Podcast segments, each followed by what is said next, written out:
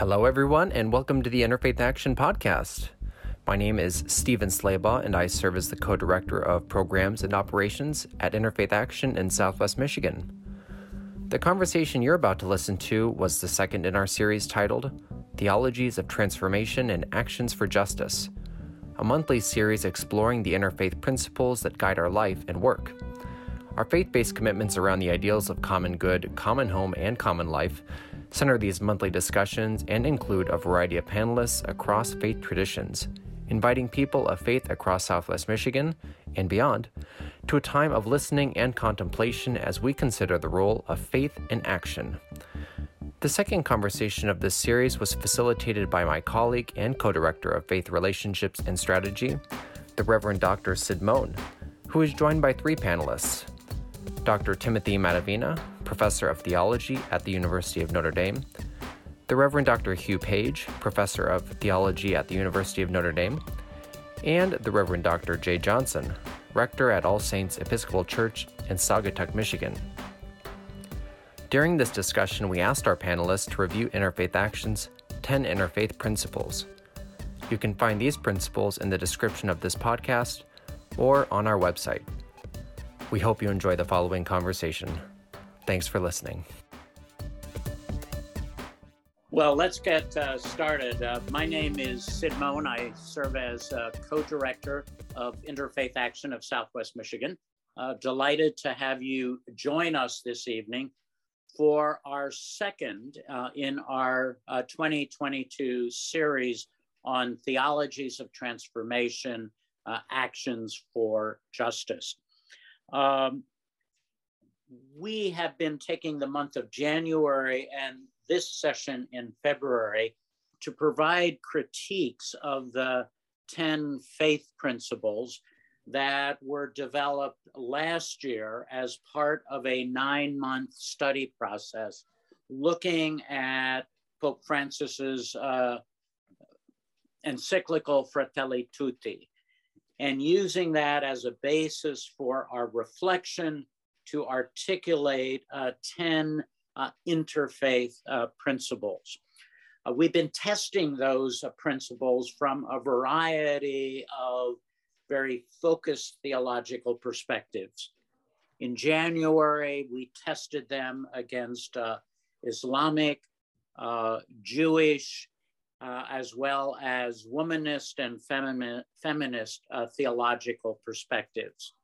This evening, uh, we'll be critiquing them from uh, Black, uh, Latinx, and queer theological perspectives.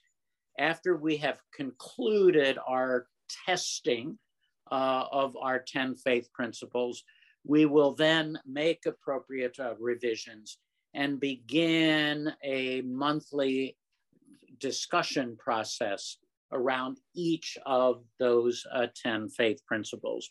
Let me thank uh, the two individuals who facilitated and, and chaired our study process uh, last year. Uh, Bobby Gaunt, former uh, senior warden at All Saints Episcopal in Saugatuck, as well as Clark Gilpin, uh, Dean Emeritus at University of Chicago uh, Divinity School in Stevensville. Um, our session this evening will be taped uh, so that it can be translated into a podcast for use in small group discussions throughout the year, as well as contribute to being uh, part of a library of resources uh, for uh, interfaith study and action uh, processes. Um, if you'd like to list uh, your affiliation, please feel free to do so uh, in the chat. Uh, we also ask you to mute yourself unless you are speaking. Um, our work can be categorized as a component of doing public theology. Uh, Krista Tippett, the host of uh, the popular uh, program on being, describes uh, the work of public theology in this way. One, it has to emerge from the vast diversity of our modern lives. And in some cases, to uproot our traditional grounds. And secondly, uh, she indicates that it needs to articulate spiritual points of view that challenge and also deepen our thinking on questions in public and political life. So we are delighted to have three guests uh, contribute to our reflections and our articulation of an interfaith uh, public theology. Let me uh, introduce our uh, three discussants uh, for the evening. Uh, first, Dr. Timothy Matovina, who is chair of the theology department at Notre Dame University. he specifically works in the area of theology and culture with a specialization in uh, Latinx religion and theology. Uh, Dr. Matovina uh, has his PhD from the Catholic University of America, and he'll be commenting uh, this evening uh, specifically from a Latinx uh, theological perspective. second, guiding us this evening will be Reverend Dr. Jay Johnson, who is the rector at All Saints Episcopal Church in Saugatuck. Um, uh, Jay has uh, served on the leadership of the Center for Lesbian and Gay Studies in Religion at the Pacific School of Religion.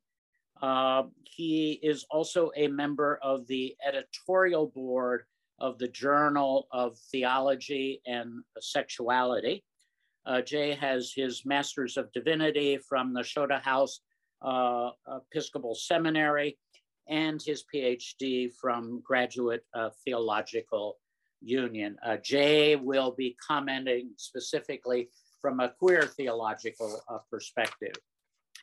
Uh, our third discussant is Reverend Canon Dr. Hugh Page. Uh, he is a member of the faculty of the theology department at Notre Dame.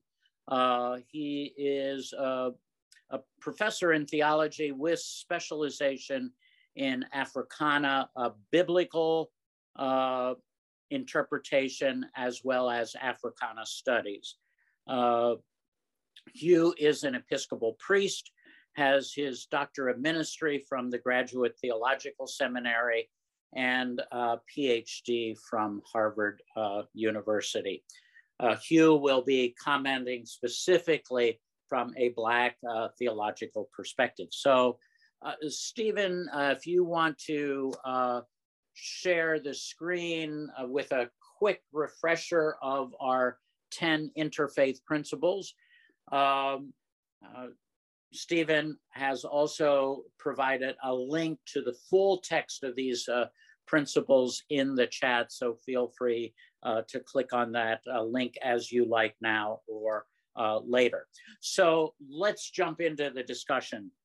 Uh, gentlemen, as you uh, read through and reflected on these 10 principles, was there anything in any of them that you found discordant with your particular uh, theological uh, work.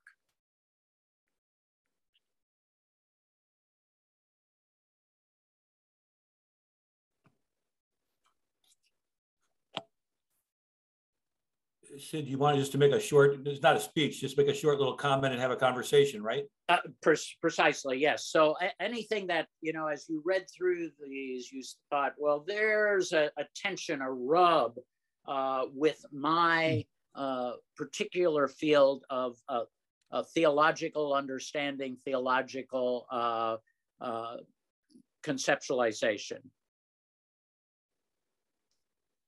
Well, I could start. Um, First, I want to say just a couple quick positive things. I think the principles are robust. They speak to a range of critical issues and concerns. I find them passionate and compassionate. So you know, there's a lot of there's a lot of good in here. I know we're looking at ways they might be sharpened. They resonate with Latinx theologies in many ways: storytelling, racial justice, migration, and so on. Maybe one comment uh, on number eight on the list. Welcoming the stranger is a phrase used there. And you know, it's very biblical, of course, uh, Judeo and Christian traditions. But there's also another biblical tradition that one might think of including here. Uh, from Ephesians, you are strangers and aliens no longer, but fellow citizens and members of the household of God. The notion that we welcome the stranger can unintentionally presuppose that there's a kind of a people who are the citizens, the the, the ones who belong, the ones who count, and the others are strangers, recipients of our largesse or you know our, our outreach or someone. Now it's biblical. I, I am not criticizing the use of the term, it's very biblical. But in the context of the immigration struggles of sisters and brothers from other places in this country, maybe we're better off talking about you are strangers and aliens no longer, especially in the household of faith where we're not just about welcoming newcomers. You know, the house of God is not holy because everyone is just because everyone is welcome. The house of God is holy because everyone belongs and is a treasured member of the household by virtue of being a fellow human being. Um, so that, that was just one thought. Well, I think it's, it's, it's a strong statement. I'm so glad migration is in there as one of your principles. The way of speaking about it might speak more prophetically to the realities of the xenophobia of the world that we live in and the country that we live in. Uh, let me pick up on what I think is a, a significant commenter around the term uh, stranger and uh, ask you uh, to comment from a Black theological perspective with that a strong tradition. Let me generalize it as uh, found in uh, some spirituals i'm just a poor wayfaring stranger uh, so how, how do you connect to uh, tim's uh, comment about melding together the, the different understandings of stranger so I'd like to first echo Tim's sentiments about the overall robustness and scope of the 10 aspirational statements, which I think are quite good. In terms of the question that you ask, I approach it in a slightly different way. So there is a sense in which this notion of diaspora, of living uh, constantly in a problematized relationship with a homeland, a place that is either an imaginary homeland or that represents an eschatological or teleological dream, a desired destination, or one that uh, perhaps can never be reached, I think is very much a part of certain sectors of the Black theological landscape. And here, I also think it's important as uh, your work goes on to consider the pluriformity of the Black theological tradition.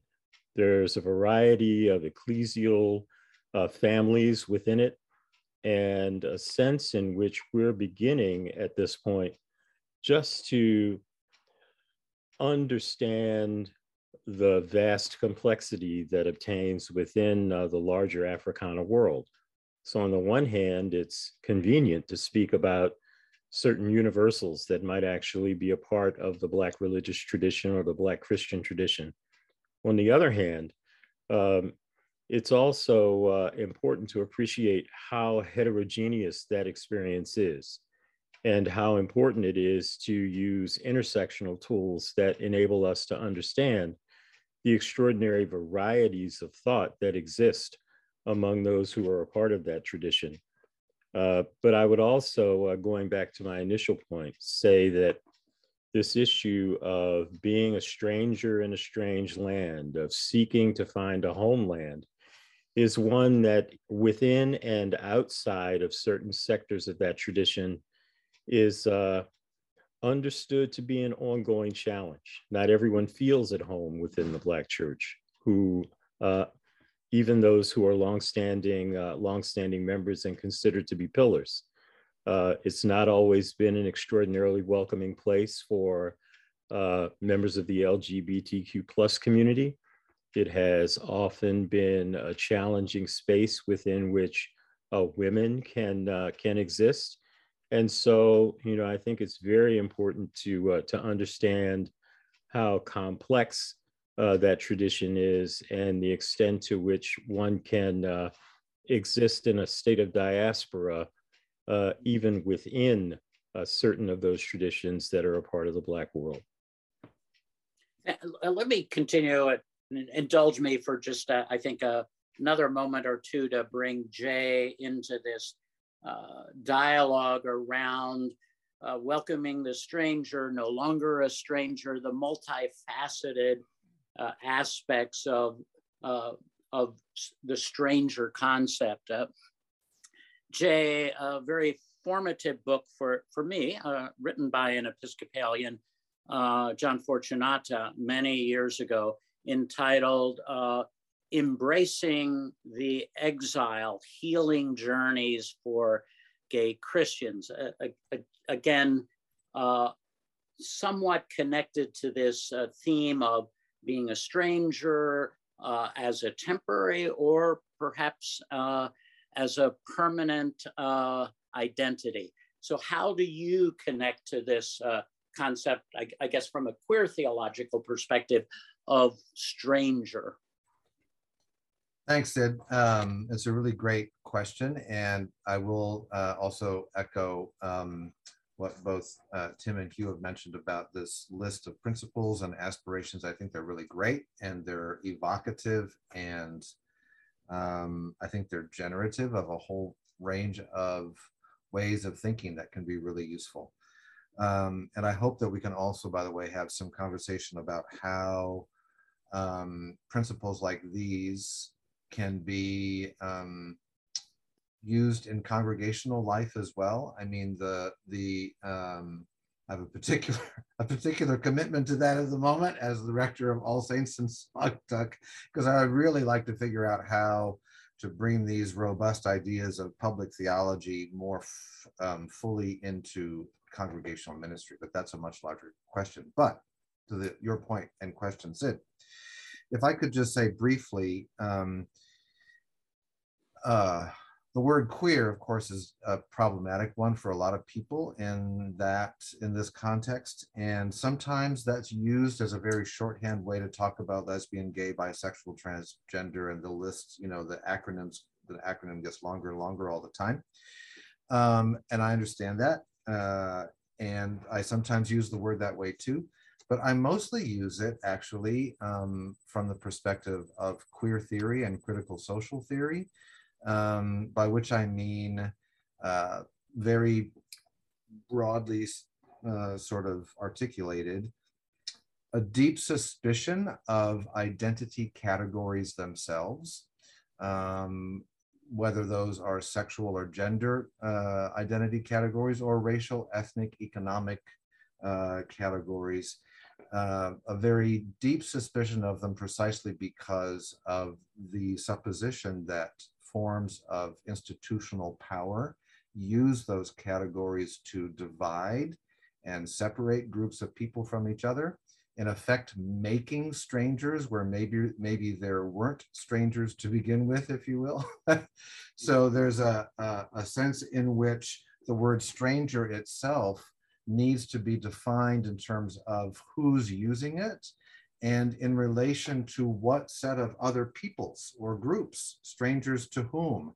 I mean, if I were to speak more directly for um, uh, from the perspective of, of uh, gay and lesbian communities, uh, that's always hazardous to try to speak for any community. But just from my experience in that in that world, uh, the idea that we're trying to be welcomed, we gay and lesbian people welcomed into the church as if we haven't always already been there is a big um, issue in uh, the history of certainly modern Christianity, which raises the whole question of who is the stranger um, and who has the power to welcome and who defines what the stranger is.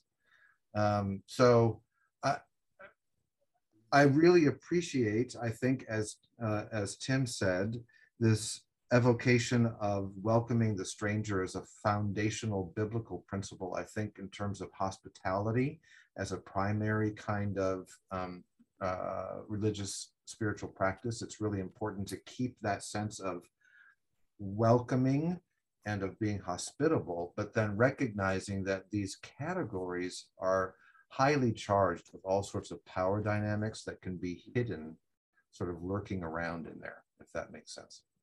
Yeah, uh, thank you for that. Well, uh, uh, let me also, I may have taken us on a bit of a detour, but I'm uh, very intrigued with kind of the depth of this discussion about stranger. But uh, any other uh, discordant aspects in this list of 10 principles? Is it okay if I just if I, will just keep going on that theme for just a second? Even sure, please. Just, even though I just spoke, um, uh, the the one thing that I wanted to, and it's related to this notion of stranger too, and also to how I just described my understanding of the word queer and the suspicion of categories and identity labels and so on.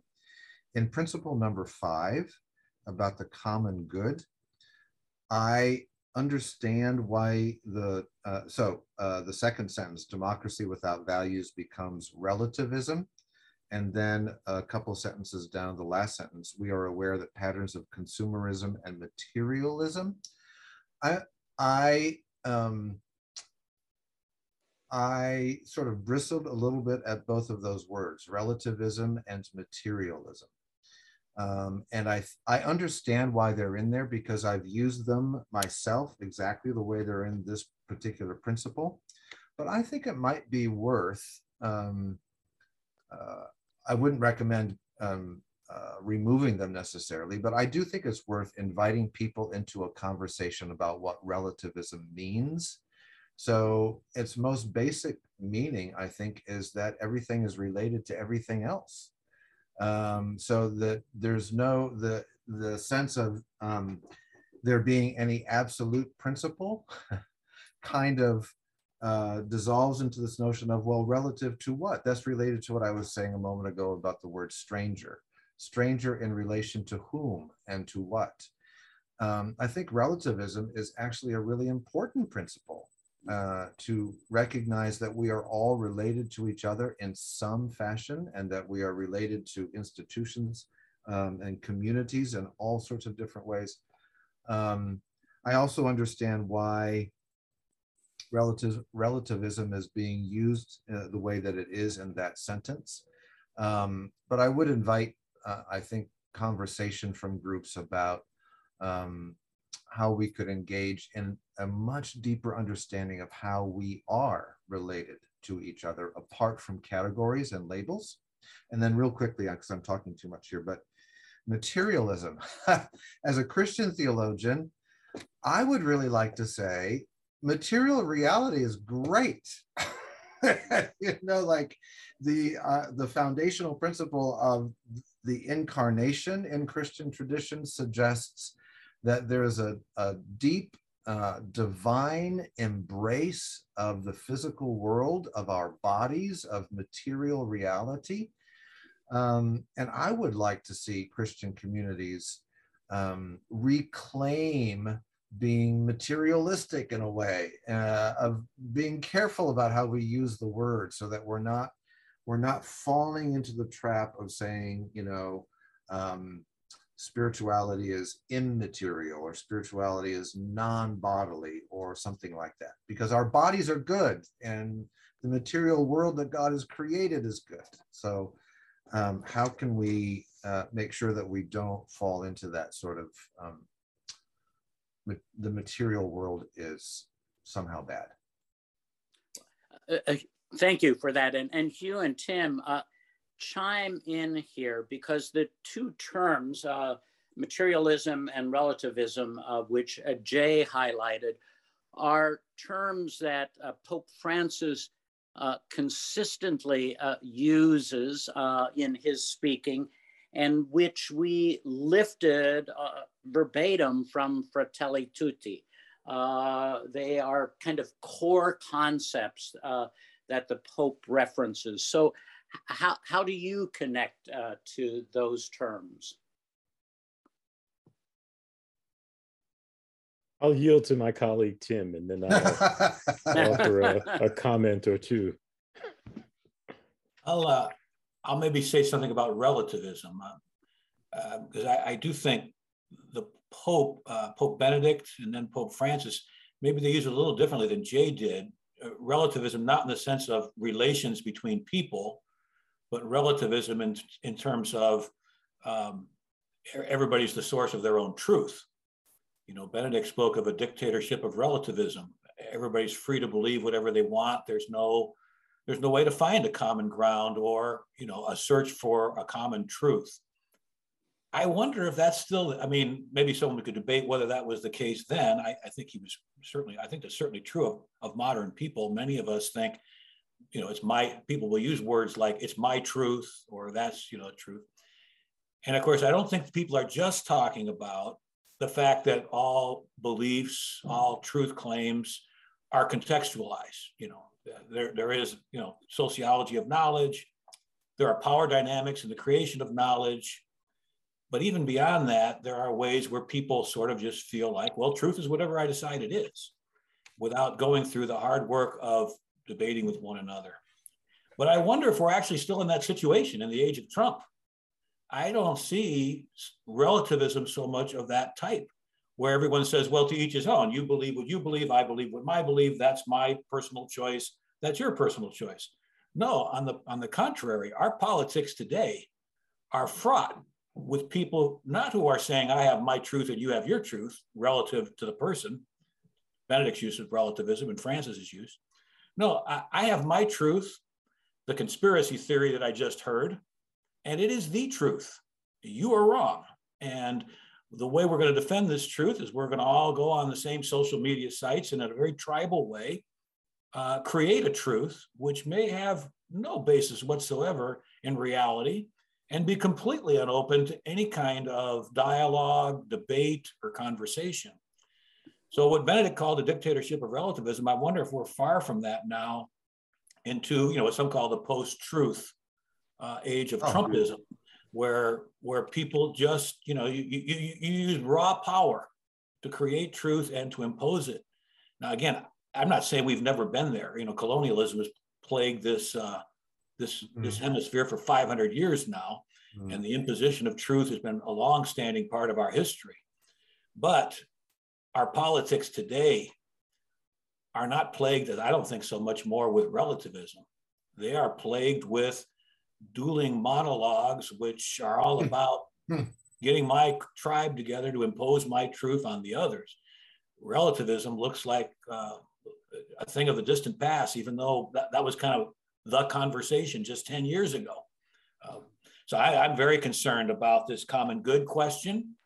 I don't know how Jay would respond to what I'm saying, or he'll have some other thoughts, I'm sure. But how can we talk about a common good in a society that is just fraught with the kind of polarizations we're facing now? And people of faith like this group, how do we intervene to help our own people participate in this reality in a way that will lead us anywhere nearer compassion and justice? Uh, Hugh, some uh, comments on this topic, and then also I'll in, invite you to comment on uh, any item or items that are glaringly absent from our 10 principles? Well, I don't have a lot to add to what Jay and Tim have already articulated. I concur with Jay about the, you know, at least within Anglican circles, the fundamental goodness of creation and uh, the importance of affirming the the sweetness, the the wonder that is uh, hardwired into our day-to-day reality. I think that's something that uh, within certain sectors of the Black theological tradition is clearly affirmed. Uh, and also uh, this idea that there's not a compartmentalization of the spiritual from the physical, that they interpenetrate, and that uh, there is a wonder that is associated with everything that we see, everything that we touch, everything that we think. Um, I also uh, agree with uh, with Tim, you know, with regard to the fraught nature of truth claims that uh, compete in our uh, in our modern economy of ideas, and there is an incredible amount of tribalism that has to be overcome at some point in the future, and I don't think that we're at a point where we're doing a very good job of of managing it. I don't know that uh, many of our religious institutions are equipped to uh, to tackle what we're actually seeing, and so we're creating strategies as we go along. Um, you know, I never thought that I would see the kind of uh, acrimonious debate uh, that we have just in terms of the public health sphere. Uh, but you know, it is what it is at this point. We have to figure out how to navigate our way through it. The one thing, though, that I think is, um, I don't know that it's a glaring absence, but it's certainly something that needs to be uh, taken into consideration when we look at the, the heterogeneous um, thought worlds that are a part of Black theology. And I don't see reflected in these 10 statements the what I would call the Afro-pragmatist tradition, which often aligns itself with the Black secular humanist tradition, and which some have often called an Afro-pessimist tradition, which I think is much too harsh a categorization. but you know, I'm thinking of the work of someone like Ta-Nehisi Coates in mm-hmm. Between the World and Me, and his uh, rightful, I think, critique of you know this uncritical embrace of Martin Luther King Jr.'s uh, American vision of, of the dream and of dreamers, and not looking at the ways in which that dream uh, has failed to be realized in 21st century America. Um, you know, I also think of the work of someone like Anthony Pinn, who has raised questions about uh, those who have looked at what they have seen in uh, in the larger uh, realm of uh, of Christianity, and you know sought not to embrace it, uh, sought to see humanity as the measure of all good. So I think we have to make room in these principles for those who conceive of uh, the religious sphere in ways that are not necessarily theistic uh, strictly speaking. Um, you know, you think about the number of African American Unitarians who are part of our community and the various uh, theological thinkers and philosophers and so forth who've raised really profound questions about the close association between, uh, as Tim has said, the colonial enterprise in the Western world and uh, forced coercion uh, of subjugated peoples. Yeah. And if we're going to start uh, doing theology from the bottom up and asking uh, inconvenient questions about those things that subjugated peoples have been uh, forced to adopt, then I think we have to make room for those who uh, have considered themselves, for one reason or another, uh, to be outside of the Christian mainstream and why, and uh, how we make room for their voices to be heard and honored. Excellent point. Thank you for sharing that. Uh, uh, uh, Jay, Tim, any uh, glaringly absent uh, components that uh, you would add? One, oh, go ahead, Tim. Oh, Jay, you can go ahead. Sure, I'll go next. Go. Okay. um, I don't. Um, this may not be necessarily a glaring absence so much as a um, a suggestion for a kind of revision, perhaps. As I looked at these 10, uh, and this became even more apparent when uh, Stephen put up on our screen that the list, the, the shorthand version of the list. Mm-hmm. What became really apparent when I saw that list, but I was thinking about it even reading the longer list. Um, one of these is not like the others. and that's number seven. seven is uh, stated uh, primarily as a negative principle that we stand against racism and systemic exclusion, where all the other principles are framed in some kind of affirmation. Mm. Um, and it seems to me like um, I, I, think it would be really useful to begin uh, uh, that principle number seven by turning it into, first of all, an affirmation by saying something like, we value racial and ethnic diversity as a way of manifesting God's own creative something or another. I don't know what it would be. I'm making this up off the top of my head right now, but um, and that the the ways that we differ from each other are ways uh, that mark um, pathways toward insight and healing and flourishing, something of that nature. In other words, um, I, uh, um, a robust affirmation of uh, how we are different from each other while still being profoundly related to each other, I think is something that I tried, I've tried to learn from queer and critical social theories. Um, and I think it's really useful so that we don't, we're not talking about um, aiming toward a so-called colorblind society that we mm. keep sort of hearing about in various uh, sort of uh, uncritical ways, but um, a really robust affirmation of our racial, ethnic, maybe also sexual and gender diversity. I don't know, but a, a really uh, embracing of our differences might be useful there. Because if you look Thank at you. the list that Stephen put up, by the way, you look at it and you go, wait, are we are we affirming racism and exclusion or are we against it? Because it's just it's sort of just listed there.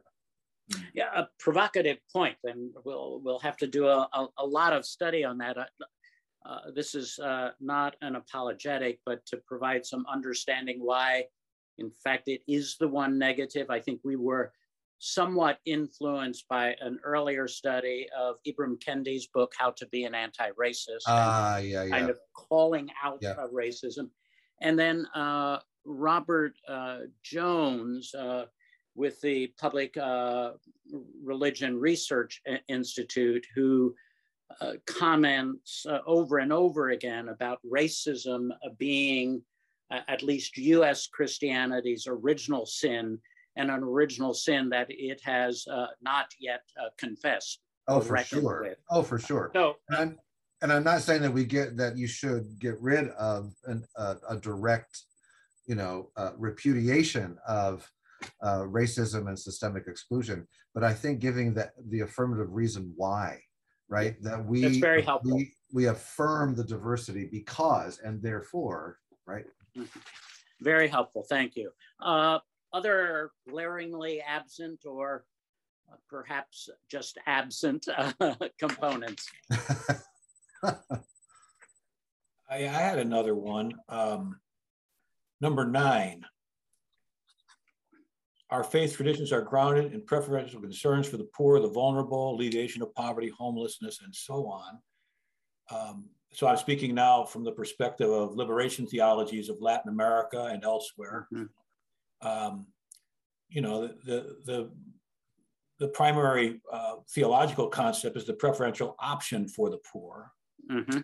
This, I'm, I'm sure, you know, is, is, is grounded in good uh, compassion desire, but it sounds like we're committed to do works to help the poor, you know, as if they're the object of our mm-hmm. mission, our action, when in fact, the theological concept of preference, I, I presume I'm saying this to people who already know a lot what I'm what I'm about to say. You know, it's the idea that Jesus's ministry expressed the love of God for all, but first and foremost to those most marginalized, which you know, was material poverty, but other kinds of marginalization as well, race, gender, and so on, as we're talking about tonight. It's involved with um, empowering those who are marginalized to be voices for themselves, to, to solve their own problems, so to speak, and to, to be, you know, to, to recognize them as the action, active agents of history that they are. Um, in our Catholic, I'm Catholic, and the Catholic bishops' economic pastoral of years ago, they said one of the ramifications of this was we must ask economic, political, and social questions. And first and foremost, how does this appear to the poor? How are they among us? How are we accompanying them and letting, you know, listening to their voices as the guidance of what needs to be done to address particular issues? So, um, you know, I think this is a good principle to have. I, I would maybe want to see it more talking about empowerment, engagement, uh, uplifting of marginalized persons and voices. Um, and it, it, it, can come across perhaps, I'm sure unintentionally, sort of sound like, you know, we're going to do good actions and we're going to help, all very good stuff. Uh, but of course, the option for the poor is really about, it's ultimately about the revelation of God. Where does God speak in the world? First and foremost, God speaks among marginalized peoples. That was Jesus's way. That's supposed to be our way as his disciples. Uh, so that that idea could be uh, maybe captured more robustly in the way this is worded. Excellent. Uh, good, good point. Uh, I mean, throughout this evening's uh, discussion, uh, you've been all three of you referencing a kind of of a fuller nuancing of some key terms from stranger to preferential option. so thank you uh, very much for that. So uh, given our time, let's uh, move on to kind of the uh, third question, which uh, Jay, in fact, uh, introduced a bit earlier. Uh, do you find that these principles can lend themselves to the person in the worship uh, space? Uh, for Christians, we often talk about, you know, the person in the pew. but do they translate uh, in, a, in a way that is simultaneously transformative, but also activist in nature? I'll start off. I think that they have the potential so to do. But if I'm going to think about my own experience as a, a sometime uh, Sunday worship leader and homilist, I would have to say that we've got a long way to go, at least uh, within uh, the larger Christian fold, of translating complex theological ideas and rationales for activism on behalf of those that are in need and are marginalized. The work is a heavy lift, and I have to acknowledge that, you know, after more than three decades in uh, in this kind of work, that you know it's not something that those of us who go out into congregations are equipped to do well and it's not something for which there are explicit rewards and uh, as a result uh, I don't think it's something that we can claim credit for having done an extraordinarily good job uh, at. So I think that there's a good bit of uh, a good bit of work left to do, preparation left to do. But is it uh, potentially worthwhile? Absolutely. And I would say that not just the future of our respective uh, religious traditions depends on it.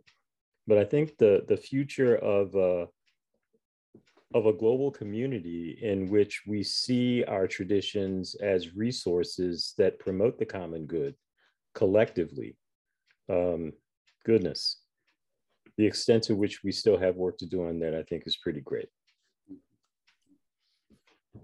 Uh, Tim and Jay, uh, any comments on that? And as uh, Tim and Jay are commenting, uh, for those of you who wish to uh, ask a question or uh, make a comment, raise your hand or place it in the chat.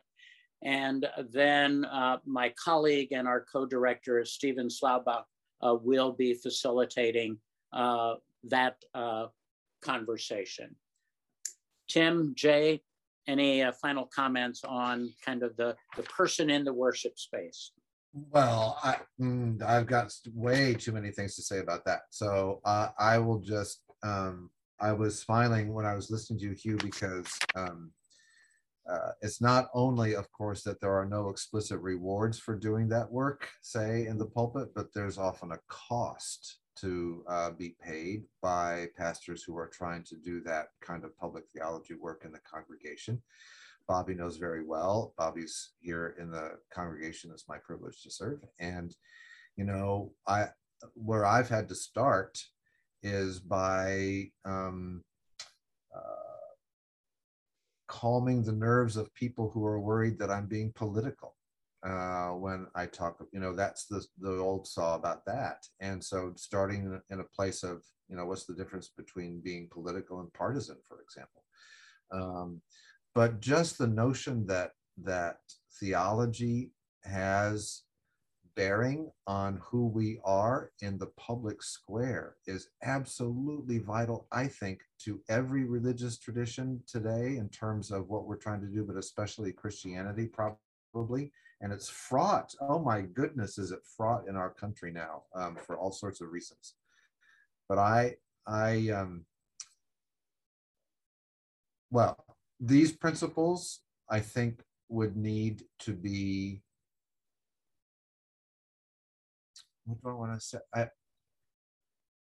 for a lot of people here, I would venture to say there's not enough Jesus uh, in them for a Christian congregation to feel like they can find themselves and their faith in it. So um, that's a backdoor way of saying there's still a lot of the Christian congregations haven't done any interfaith work, generally speaking, at all. So the um, the need to try to figure out how we have interfaith conversations and then how to take those conversations into the public square, that's a huge heavy lift, like Hugh said. I've said too much, but there's a lot of work to do. Tim, uh, final comments, and then uh, we'll turn it over to Stephen. Uh, let me be brief so we can hear from the group. Um, like what's already been said by the two pastors. I'm the guy in the ivory tower, so I should be shorter on this one. uh, your second point on storytelling, I think, is, is reflected in what Hugh and Jay just said. I mean, how do you get to folks who maybe just aren't anywhere near these principles? The storytelling is so important. Uh, when, when we in Latinx theology and ministry, when we're dealing with people who are basically just very xenophobic, and thinking, you know, they're criminals, they're coming over here taking our jobs. It's very hard to break through that external wall. And one of the only ways is just tell stories. If Hugh humanize the, the person who's supposedly the stranger or the other, uh, you might have some chance of pulling off the miracle of, of converting a heart. Um, I would also say, from the Latinx perspective on this, uh, you and uh, Jay have spoken very well about the pulpit uh, Latinx, I think a gift that our Latino, Latina sisters and brothers bring is their sense of public ritual and devotion. You know, the, the devotion to Our Lady of Guadalupe, public rituals of Christ's passion, uh, posadas, and other things that they do. There are ways that public ritual can speak uh, in the material sense that Jay was mentioning before. They kind of bypass the head and speak to the heart and speak to the soul they allow you to actually walk with Jesus on Good Friday. I mean, as a non-Latino myself, I I have been very moved by participating in these kinds of public rituals, and I think it's a beautiful gift um, that they give to Christianity and to the wider society in this country. So, are there ways? And I, they're not the only ones that do this. African Americans, the spirituals, you know, there are ways where we've had embodied forms of prayer uh, that have touched people. So, are there ways that worship styles that are embodied and deep and get people to think beyond, uh, you know, the polarized sets of thoughts that are, you know, ruling our minds right now and ruling our airwaves, and to get people to see and feel and think in a new way. Uh, that's easier said than done. I'm not saying, oh, there, I've said it now. Now, you pastors, you got it, go do it. it's easy to say, it's hard to do, but I do think it's something we got to keep working on if we're really going to incarnate these kinds of principles into the into the very fabric of our lives and our communities.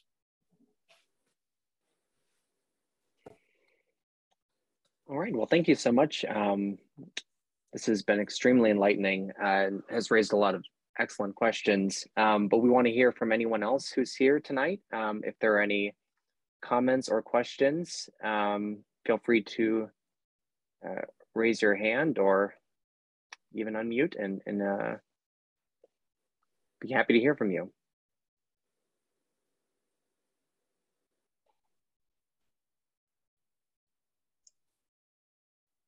May I ask a question? Clark, are you the Clark Gilpin that was at Chicago all those years? I was all those years. Yeah, that's right. How are you, Tim? Very good. Nice to see you on this call and involved with this group. Well, uh, so now that I've been called out, let me say one thing. Um, I do think you're zeroing in on point number two, storytelling is absolutely crucial. Um, and in some ways, uh, the stories that we tell help us think our way through the complexities of some of the relational language that we spent the first part of our time talking about. Uh, who is the stranger? Uh, I mean, in some ways, you know, there's a long tradition of, of, uh, of talk about conscience in the Christian tradition, in which I, I almost need to become a stranger to myself in order to discover myself.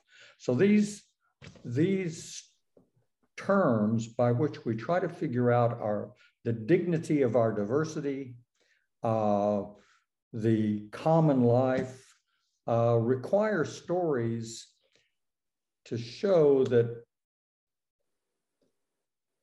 the, each one of these words has a kind of richness that I think many local congregations today don't have the equipment to unpack.